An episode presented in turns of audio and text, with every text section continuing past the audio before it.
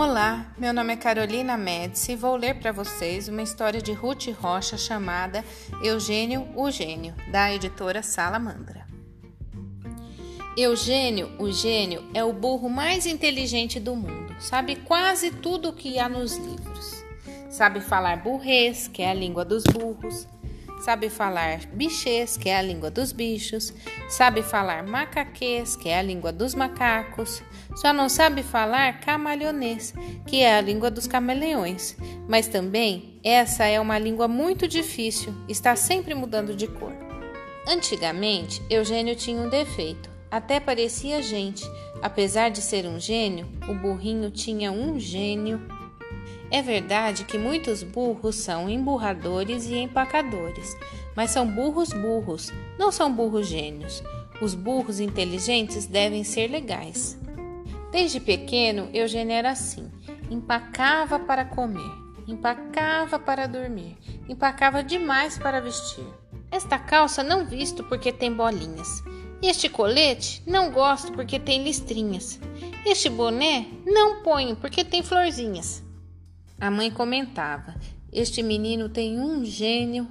O pai confirmava: igualzinho ao avô.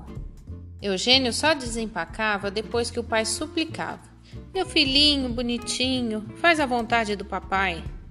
A mãe pedia, chorava: Seja bonzinho, filhinho. Eugênio fazia a pose e declarava: Como é para o bem de todos, e desempacava. Um dia, na pracinha da floresta, o alto-falante falava: Grande concurso de perguntas e respostas da Rádio Floresta. Ganhe o concurso e faça uma festa. Prêmios e mais prêmios. Se você é sabido, inteligente, venha para este concurso diferente. Todo mundo logo quis que Eugênio se interessasse no concurso. Se Eugênio não empacar, é ele quem vai ganhar, dizia Zebrinho, que era amigo de Eugênio desde pequenininho mas Eugênio já estava empacado. Ah, não sei se vou não. Não estou com vontade. A mãe de Eugênio pediu, o pai de Eugênio falou, todo mundo argumentou, até que Eugênio, com muito mau gênio, concordou. Está bem, eu vou, eu vou. Mas não falem mais, por favor. Quando chegou o dia do concurso, que alegria! A clareira da floresta estava tão enfeitada que parecia uma floresta encantada e tinha uma grande faixa que dizia assim: Grande concurso de perguntas e respostas.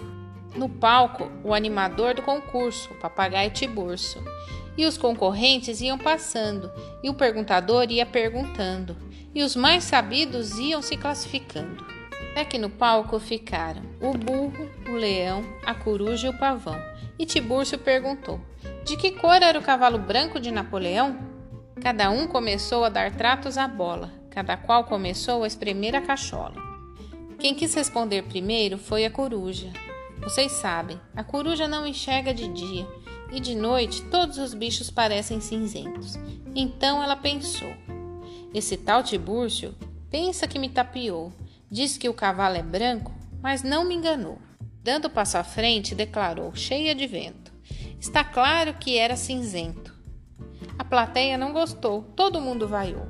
Era a vez do leão, que pensou lá consigo: Deve ser algum rei esse Napoleão. Portanto, seu cavalo, seja ele quem for, tem que fazer a vontade do rei em matéria de cor. E falou: já sei, esse cavalo tem uma cor qualquer. O cavalo é da cor que Napoleão quiser. E todo mundo vaiou. Chegando a sua vez, o pavão se adiantou. Olhando suas penas azuis, logo falou: Em matéria de belo, eu sei o que é bom. O cavalo era azul e não era de outro tom. E toda a plateia vaiou: Oh! E chegou finalmente a vez do nosso Eugênio, que empacado não dava nenhum sinal do seu gênio. Todo mundo gritava: Eugênio, Eugênio, mostra o seu gênio! Mas Eugênio empacado mostrava o seu mau gênio.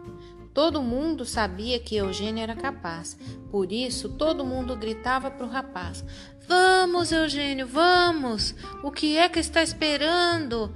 Vá falando! É que Eugênio, acostumado a ser mimado, olhava para todo lado. Cadê mamãe? Cadê papai?